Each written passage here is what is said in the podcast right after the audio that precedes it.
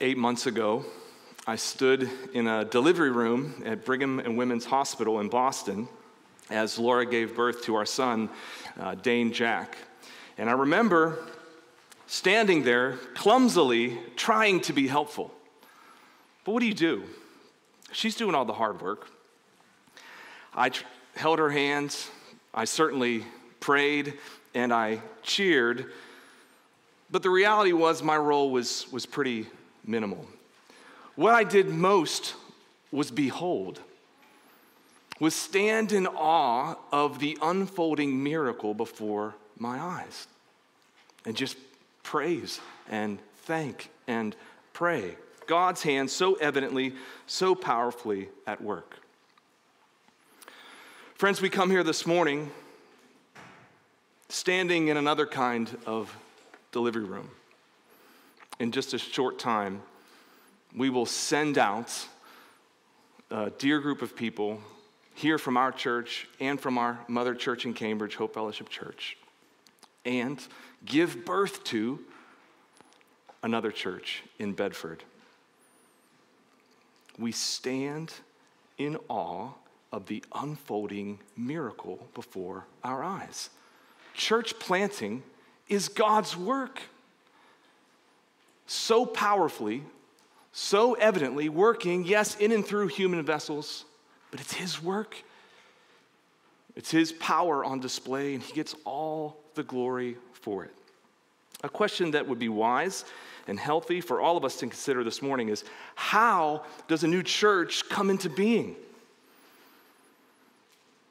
What is this work? I mean, think about it for a moment. Something that doesn't exist comes into existence. God is in the business of doing work like that from the beginning of creation and onward. He brings life out of nothing. Church birth, like childbirth, is a miracle. It showcases the power of God, the grace of God. Now, throughout history, God has proven himself faithful to bring local churches into being. We've been working through a series in the book of Acts that we began in September. We'll finish it late August. But here we come to a portion of scripture in Acts chapter 16 where we see God bringing a church into being, breathing life into the lungs of a new church. We find encouragement as we think about this work some 2,000 years ago, as Scott and Kate and the team set out April 3rd to begin their work in Bedford. This is an encouragement for us and an opportunity for us to behold the power of God on display in church planting. This is the same passage we studied six and a half years ago to the date when we started as a local church, just down the street at the dance studio. Very similar space to where you guys will gather next week. September 27th, 2015. This is the passage, Acts chapter 16, verses 11 through 34. Let's turn there together in our Bibles. In the Bibles we've provided on our chairs, you can find that on page 925. Page 925. Beginning in verse 11 of chapter 16, I'll read through verse 34. Acts 16, verses 11 through 34. Luke is the author of this. He's also the traveling companion of Paul and Silas and Timothy in this very passage. So he's an eyewitness to these events.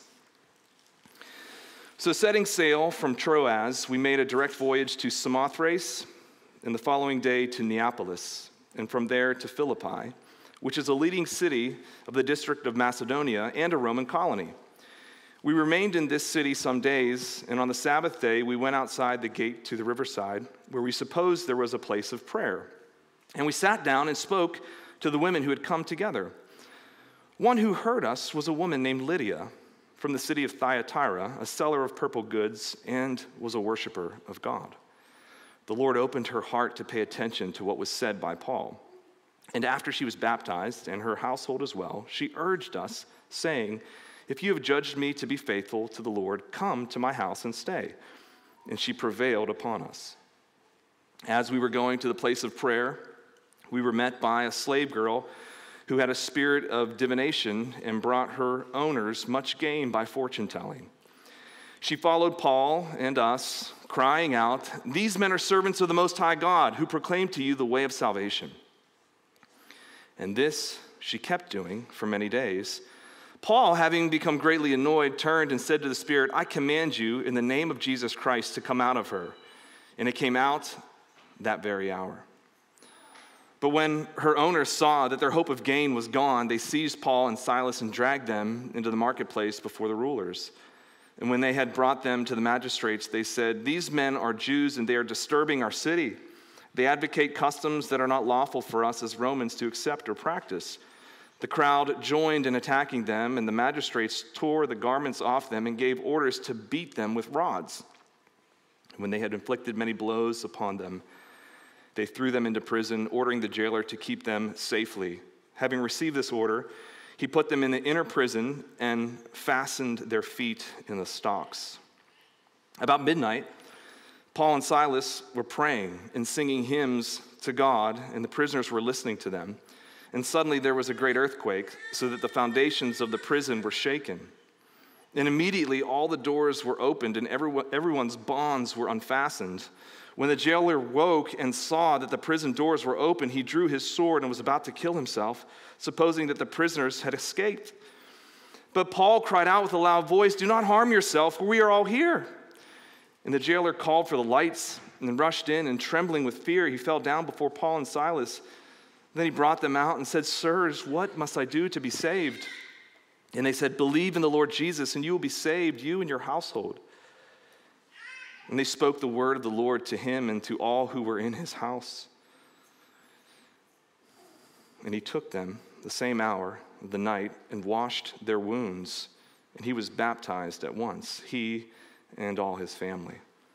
Then he brought them up into his house and set food before them. And he rejoiced along with his entire household that he had believed in God. What we witness here in these verses is the birth of the church in Philippi. So, Paul, on his second missionary journey, is traveling west throughout the Roman Empire, roughly 49 50 AD. And he and his ministry team, they're planting churches as they go. And we see him here entering the region, the Roman province of Macedonia, which is northern Greece, and a leading city, a prominent city in Macedonia, that is Philippi. And so, Acts 16, verses 11 through 34, tell the story of God working through Paul and company to transform lives in Philippi. One person, one encounter, one sharing of the gospel at a time People's lives are being transformed, and this will be the core, the nucleus of the church in Philippi, likely housed in the home of Lydia, whose heart is opened by God, who then subsequently opens her home to others in gospel hospitality. This is the core of the church plant in Philippi.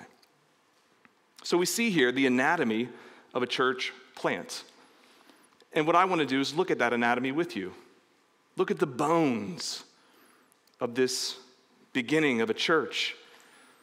What we see here is God's gospel delivered and then God's grace displayed. Those are the two bones that we want to see, upon which everything else is built. God's gospel delivered and then God's grace displayed. So last week, as we explored Acts 16, verses 1 through 10, we saw how God providentially guided Paul and his team west to this region of Macedonia. They couldn't go south into Asia, they couldn't go north into Bithynia. The Holy Spirit was steering them west. Why? Because the Spirit is fulfilling the words of the second person of the Trinity, Jesus Christ, in Acts chapter 1, verse 8, said, You disciples, my followers, will be my witnesses in Judea and Samaria and to the ends of the earth. Well, the ends of the earth for those first century Christians was west toward Rome. And that's where the Spirit is steering them. They don't go south, they don't go north, they go west toward Rome. And they stop on that westward journey here in Macedonia. Paul sees this vision of a man from Macedonia who says, Come and help us. Come and help us. And we talked last week, this is not the kind of help that one neighbor would offer to another. Hey, help me hold the ladder so I can clean my gutters. This is a different kind of help. This is a spiritual help, a rescue kind of help, a salvation help. That's what the man of Macedonia is saying. Come help us spiritually. And as we will see, that help comes through the proclamation of the gospel in Macedonia. So they arrive in Philippi. You see a leading city, verse 12, of the district of Macedonia. So Philippi evidently was a prominent city. Its economy flourished. It had a strong educational presence. There was a medical school there, a training place for physicians, a booming mining industry, it was a prominent city right along a corridor, a main thoroughfare, east and west across the Roman Empire called the Egnatian Way. Right along that thoroughfare, a strategic city, much like Boston. If the gospel took root in Philippi, it had the potential of impacting many people from many backgrounds and many different places. It was a strategic city, much like this region we are in here and now, greater Boston. If the gospel takes root more and more in greater Boston, it has the power to impact people from all over the world, from different backgrounds, different economic standings. It is a strategic place. How will the gospel take root in greater Boston? By three megachurches of 10,000 people? No, friends, that will be insufficient.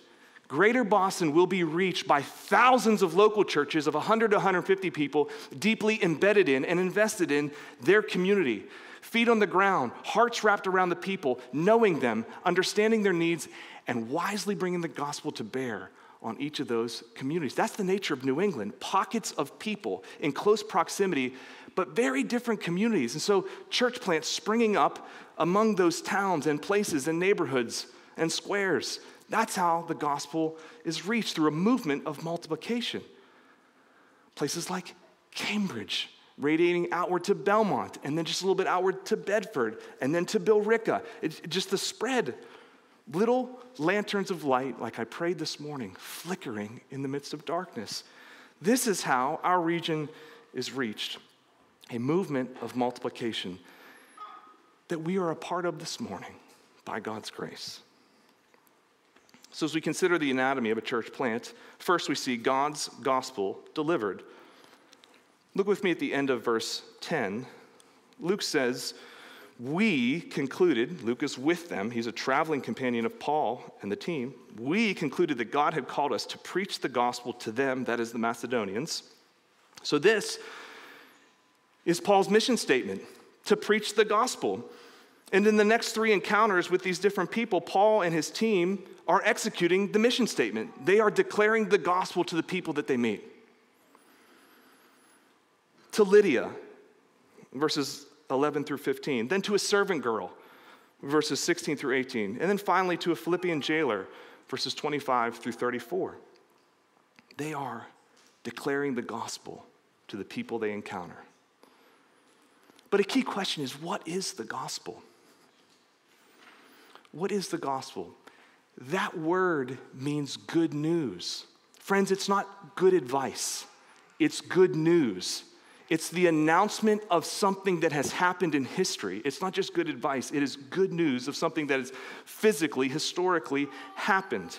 It is the good news that God loves you and me beyond our comprehension.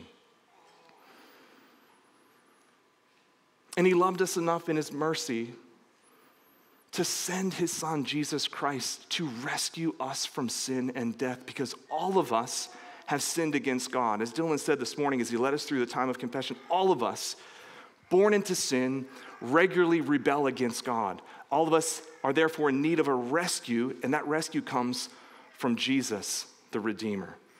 God has given us his son on a cross to die in our place, bearing the penalty we deserve rising again, triumphing over sin and death. And anybody who believes in Christ is forgiven of all their sin. And they begin a relationship with God that lasts forever. This is the good news of the gospel, friends. It is the best news that will ever fall upon your ears and my ears. And it is the greatest need of every human being that has ever walked the earth. It's the greatest need of every person in Cambridge, in Belmont, and Bedford, and beyond. It's the greatest need of every person in our state, in our country, and in the world. You see, the ground is level at the foot of the cross. We all are equal in our need of a Savior who hung on that cross. It is, we are common in our need of this great Savior. This is the good news. And the gospel must be the core message of any viable church. When the gospel ceases to be preached in a church, death sets in. Trinity Church of Bedford, your viability will rise and fall on your proclamation of the gospel. And if you ever lose sight of it or lose grip of it, death will set into the church. I'll share a little secret about Scott. He really only has one message. He only has one sermon. It'll come in different forms, from different genres in the Bible, different passages, but it's really only one message. God created, we sinned, Christ redeemed, we respond. That's the message, and it will come every Sunday faithfully to you through this man. God created, we sinned, Christ redeemed, we respond. That's his message. That's what will sustain you, keep you viable for the long haul. This gospel is sufficient to transform lives, and that's what we witness as the passage moves on. The anatomy of a church plant. First, God's gospel delivered. Second, God's grace displayed. How is it displayed? In the lives that are transformed by that gospel message. So, Luke, the author here, records for us just a sampling of the lives that were transformed in Philippi. Three people, different backgrounds, different gender, different ages, different socioeconomic standings. It's a diverse lot that encounter the gospel and respond favorably to it. A wealthy female business owner named Lydia, an exploited servant girl, a prison warden, warden about to take his own life. The gospel impacts each of them and brings about salvation. This is the scope of the gospel. It reaches across every age, ethnicity, economic standing, gender. It's a message for all people. And it's powerful to save. It brings life, hope, and restoration. That's what we see in these three lives. So, with the time that we have left, I want to simply draw out the beauty of God's grace transforming lives as an encouragement and reminder of what He does through our lives as well as we declare the gospel. So, Paul and his team, they enter Philippi. As was his custom in ministry, he seeks out Jews first because they have a platform of understanding the things of God. So, he would often go into a synagogue, but evidently, here in Philippi, there is no synagogue. It required a minimum of 10 Jewish men to form a quorum before you could have a synagogue. And so, evidently, there weren't a group of 10 there.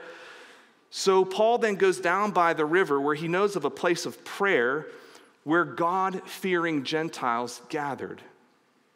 God fearing, meaning they were sympathetic to Judaism without becoming convert, converts to Judaism. So they were familiar with the scriptures, had heard them read, and that's what Paul does. He goes where he has a base of operation, where he can preach Christ from the Old Testament because they have a base of understanding of it. Small group down by the river. And though the group is small, God's presence and power is abundant. You don't need a massive gathering for God to show up and work in people's lives. So, core team of Trinity Bedford, there will be days where you're looking outside the door and wondering if this is the Sunday that no one shows up. I remember doing that at Avalon Dance Studio, cold days in February. Is this the Sunday? Is this the one where it's just me and Laura and the kids? God's grace and power is there among small groups too. Don't be discouraged by numbers. They, go, they come and go, rise and fall. God's grace is working among small groups. He's in the small things. Verse 14, we meet a woman named Lydia. One who heard us was a woman named Lydia from the city of Thyatira, a seller of purple goods who was a worshiper of God. So this woman is a wealthy. She had a, a successful business selling purple garments. Her home city was Thyatira, which was known for its expensive purple dyes that they would harvest this dye from shellfish in the Mediterranean and sell it to wealthy aristocrats and royalty because purple was the color of royalty. And so she had a business, and evidently it was successful.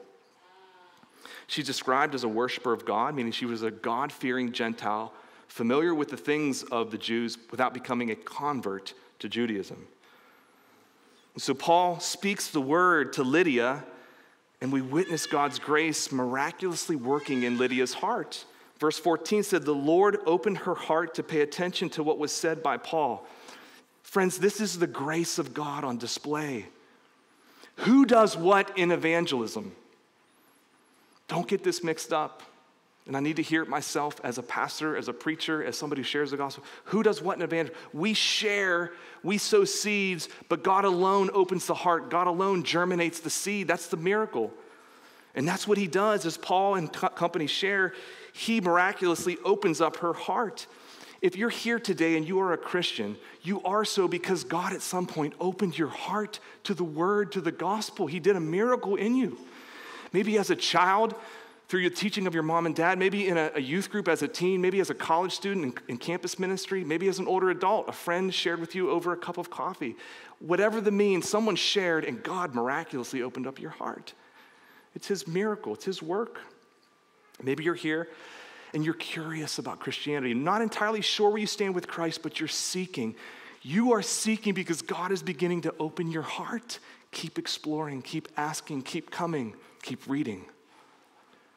And if you're here today and frankly you think Christianity is far fetched, well, friend, God hasn't quite opened up your heart. But I want to encourage you as a friend and as a pastor keep coming. Keep coming.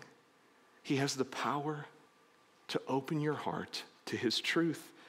He's ready and willing to do that. I remember as a 20 year old kid, I had grown up learning about Jesus, but I didn't know Jesus. There's a difference.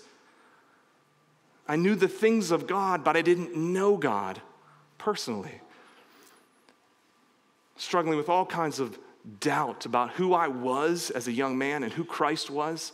And I remember in a rocking chair at a retreat, simply praying, God, I don't know you, but I think I want to know you. Would you help me know you? Would you help me overcome my unbelief? God loves to hear the humble prayer of his people. We can't know him apart from his grace. Ask it. For faith is a gift that comes from the hand of God. God empowers our belief. Salvation is in the hands of the Lord. And that day, God did a miracle in my heart and opened me up to the gospel. So if you're a skeptic, have you considered simply asking God to give you the gift of faith, to open your heart as he did Lydia's? Well, notice what happens as the passage continues. The Lord opens Lydia's heart, and then Lydia opens her home. This is the chain reaction of grace. She has been transformed by God's grace and then becomes a vessel pouring it out to others. So, what does she want to do? She wants to host Paul and company. She wants to extend gospel hospitality to them. Friends, graced people extend grace. A pitcher that has been poured into must be poured out. That's the chain reaction of grace. Lydia has been poured into by God, and notice she is pouring it out to others. She wants to extend gospel hospitality. Graced people extend grace. Sometime later, Paul and company go back to the place of prayer down by the river, and there they meet another person, a young girl, maybe 11 or 12 years old. She's a slave and she's inhabited by an evil spirit. So she's doubly oppressed spiritually oppressed by some fortune telling demon, and then oppressed by her owners as well, exploited for their gain. Luke tells us in verse 17, she followed Paul and us, crying out, These men are servants of the Most High God who proclaim to you the way of salvation. So notice this demon proclaims the truth about Paul and his team. And we see this throughout the Gospels. The demon have, demons have good theology, they just don't submit to that theology. They know who this, these people are, and they know the message that they're proclaiming, they just don't submit to that message. Well, this servant girl, exploited by her masters, keeps coming up, proclaiming who Paul and company are for many days. It's hindering and distracting Paul. And we see in verse 14, he becomes greatly annoyed. A fuller translation would be he becomes greatly disturbed and grieved over the situation. So, yes, he's irritated because he doesn't need this kind of PR from a demon possessed girl, but he's grieved by the exploitation of her by her masters. And so he commands the spirit out. I command you in the name of Jesus Christ to come out of her. And at once it came out.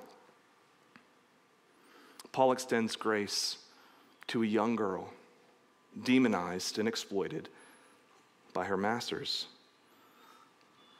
God's grace reaches into darkness and it binds up the brokenhearted, the people in the worst of conditions, dire straits. God's grace meets you there, meets people there. Throughout Old and New Testament, God is the one who draws near to the least of these. He's a defender of the widow, the orphan, the vulnerable. That's what you see here. God is tenderly drawing near, pouring out grace to the least of these in this passage. Do you believe that God's grace has power to meet you where you're at, no matter what you're caught up in, no matter what you've done, no matter your situation? And do you believe that God's grace has power to impact people in your life who are in dire straits? God does, and He will. His power is limitless. Well, as Paul exorcises this demon, he eliminates her owner's source of income, and they are livid. These irate owners then drum up false charges against Paul. They incite a mob against him, go to the local authorities, the magistrates. They're stripped of their clothes and they're beaten with rods, and they're thrown into prison. And later that night, we see them encountering a third person. So, first Lydia, then the servant girl. Finally, we see a Philippian jailer. As Paul and Silas are in prison, notice what they're doing. They're praying and they're singing hymns to God in the midst of the worst of situations. Can you imagine sitting in shackles and fetters, praising the Lord and His grace and His goodness? That's what we see here. And notice the irony. The prisoners there who accompany Paul and Silas, yes, they are in captivity, but they are more captivated by the joy filled singing of Paul and Silas.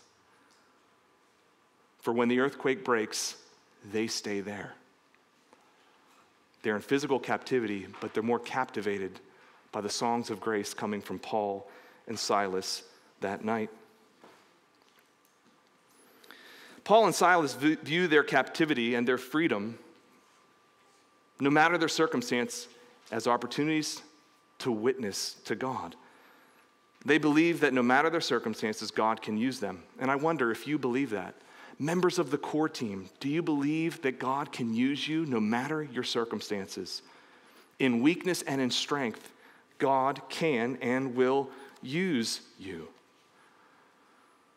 And friends, it's, all, it's oftentimes in our most fragile moments that we're most powerfully used by God. In our most fragile moments, we're most powerfully used by God. Why is that? Because in our fragile moments, we are emptied of our self reliance and our false sense of strength, and all we can do is lean on to the strength of God. When we are weak, then we are strong because his power is made perfect in weakness. And I could tell you story after story after story over the last six and a half years when I thought this thing's never going to get off the ground, it's never going to work. God works in the weakness, He works in fragility. He's there. The danger point is when you think you're strong and in a good place. Beware pride, because it precedes the fall. Well, the best place to be is weakness before the Lord. Then you're most readily used because it's His power working through you. As Paul and Silas sing hymns, suddenly the foundation of the ground shakes and every prison door flings open and every set of shackles breaks. Imagine if you're the prison warden. Well, he wakes up. Evidently, he was sleeping on the job. He's about to take his own life with a sword because he knows that if any prisoner escapes, the way it works is it's on you. It's your life now. If you supervise prisoners who escape, it's you. So he's about to take his life, but Paul cries out with a loud voice Do not harm yourself, for we are all here. And then in this moment, the most wonderful picture of grace happens. This Philippian jailer calls for the lights and he falls before Paul and Silas, trembling, saying, What must I do to be saved? What's happened to this jailer? Friends, he has encountered the grace of God through the servants of God. What would cause these people to stay all here? Preserve my life in so doing. He is struck by the grace of God working through the servants of God. You see, the Philippian jailer knows he should have died. He comes to grip with his culpability. He knows he should have died. He knows there should have been an all out jailbreak, people running everywhere for their freedom, but they all stayed. What could cause that? It's the God that Paul and Silas were singing to. He is melted down by the grace of God. This is a beautifully clear to the gospel. When you consider Jesus Christ, do you realize it's you that should have died? Do you realize it's your culpability? You're the one who should have hung on the cross. You see, the Philippian jailer comes to understand it, it's him that should have died but he was given grace. And so it is with the gospel.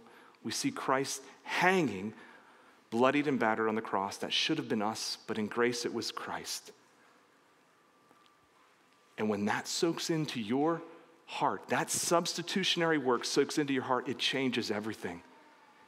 It changes everything. You cease striving to make yourself acceptable before God and you rest in the righteousness and perfection of Christ. It changes everything. Notice this man receives grace and then it extends that grace. He took Paul and Silas and washed their wounds. Just like Lydia extended grace upon receiving it, so does this man. He washes the bloodied backs of Paul and Silas after they'd been flogged. He washed their wounds and then he was baptized. The great Early church pastor John Chrysostom said the Philippian jailer washed their wounds and then he was washed in the waters of baptism. He washes their wounds and then he's washed in the waters of baptism, symbolizing the washing of his sin. The jailer was washed and he washed the wounds of Paul and Silas. If you have received God's grace, you will extend God's grace. How do you know that you know Jesus? That's a good question. One of the ways is we see the grace of Jesus flowing out of us to other people, albeit imperfectly, but we should see fruits, grace spilling over to other people. Graced people extend grace. Three people in Philippi transformed by the grace of God a wealthy businesswoman a spirit plagued slave girl, and a prison warden about to take his own life. Three people, three conversations, three encounters, three salvations by the grace of God. This is the work of church planting. Person by person, encounter by encounter. They won't all turn out like this, but person by person, everybody has a role. Everybody rubs shoulders with another person. God has strategically placed each one of us in a sphere of influence, in a context of a relationship. And this is what He has the power to do as we declare the gospel, he displays his grace in response. This is the nucleus of the church in Philippi, and we have the nucleus of the church in Bedford here with us.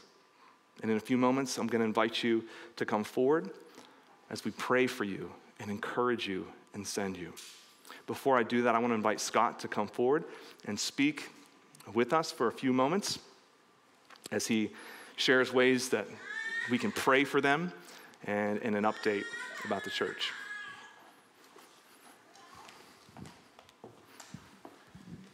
Thanks, brother. Um, friends, it's pretty incredible to be here. Uh, Dane and I, Curtis and I, first started speaking, you know, over two years ago, and we committed to the church plant just a few weeks before COVID hit. And so it's incredible to just remember the Lord's faithfulness over these last two years. How th- the, the roller coaster has already begun, and how He has He has seen us up to this point, and and you know, now, now the really exciting work begins of, of living together as a church. It, it's kind of like we've been doing all this prep for the wedding day, and, uh, and we're really excited for April 3rd when we get to celebrate the launch of Trinity Church of Bedford. And then it's like we just, we do life together. And so this has been just such a joyous occasion of, of leading up to that. And, um, you know, Kate and I have really said from the beginning that we're just not the, the kind of people that are going to parachute into a situation with no supporting church, no people locally. There's just no chance we would be here without hope and without beacon. And so we firmly believe that churches plant churches. And we saw this in Acts 13 as the church at Antioch sent out Paul and Barnabas. Uh, so from, from me, from us, from the Cope family, from the core team, uh, we just can't thank you, Beacon, enough for your, your love and friendship, uh, prayers and support and encouragement, uh, from hanging out at splash pads to, to going to parks together to praying together, um, doing prayer walks together. I mean, it's just incredible to consider uh, how the Lord has used you guys to bless us. And, uh, and we, wouldn't, we wouldn't be here without you, Dane, without the elders, um, w- without the congregation, honestly.